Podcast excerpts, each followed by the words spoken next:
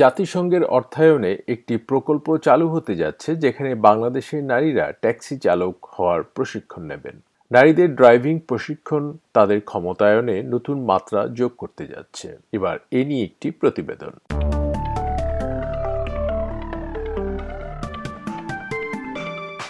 বাংলাদেশ ষোলো কোটি মানুষের রক্ষণশীল মুসলিম সংখ্যাগরিষ্ঠ দেশ।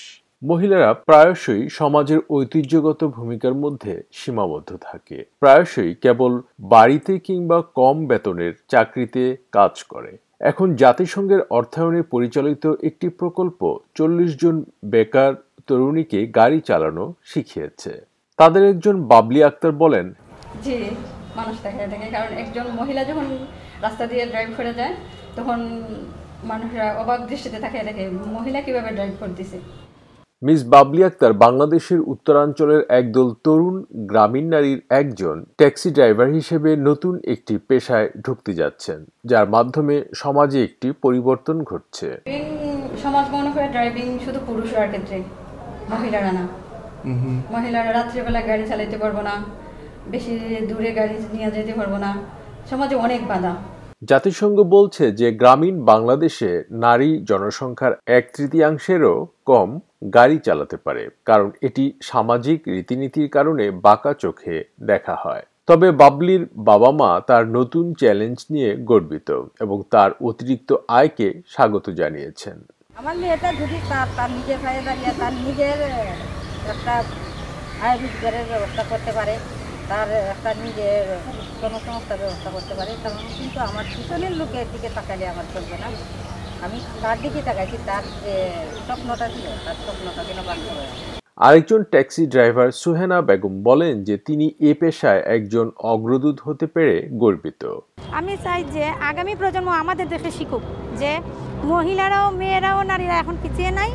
নারীরাও সামনে এগিয়ে যেতে পারে আর আগামীতে অবশ্যই আমরা অনুকরণীয় হয়ে থাকব ওদের কাছে। আমাদের দেশে শিখবে নতুন প্রজন্ম।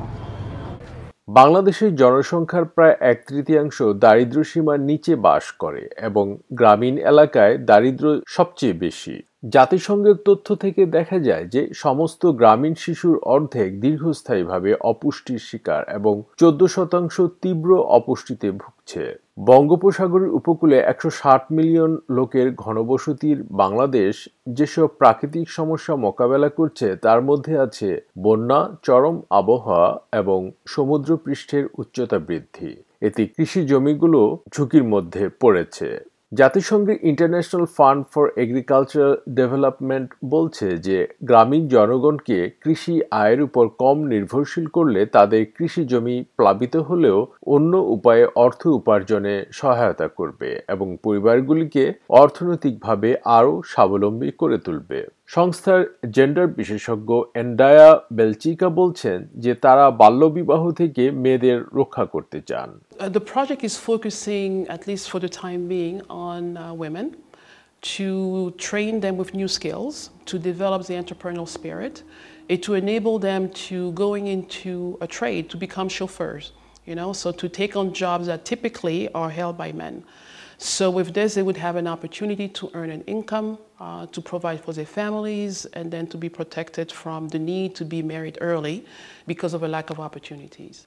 তিনি বলেন প্রকল্পটি আপাতত নারীদের উপর ফোকাস করছে তাদের নতুন স্কিলের প্রশিক্ষণ দেওয়া উদ্যোক্তা মনোভাব গড়ে তোলা তাদের ব্যবসায় যেতে সক্ষম করা ট্যাক্সি চালকের কাজ দেয়া সাধারণত যেসব কাজ পুরুষরা করে সুতরাং এর মাধ্যমে তারা একটি আয় উপার্জনের সুযোগ পাবে। তাদের পরিবারের জন্য অর্থ যোগান দেবে এবং এতে তারা বাল্যবিবাহ থেকেও রক্ষা পাবে।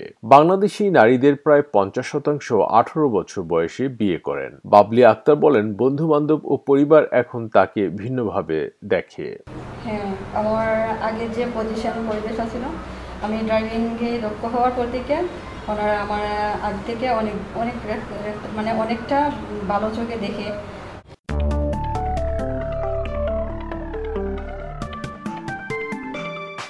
বাংলাদেশে নারীদের ট্যাক্সি চালক হওয়ার প্রকল্প নিয়ে প্রতিবেদনটি শুনলেন। এসবিএস নিউজের জন্য এটি তৈরি করেছেন অ্যালান লি এবং বাংলায় উপস্থাপন করলাম আমি, শাহান আলম।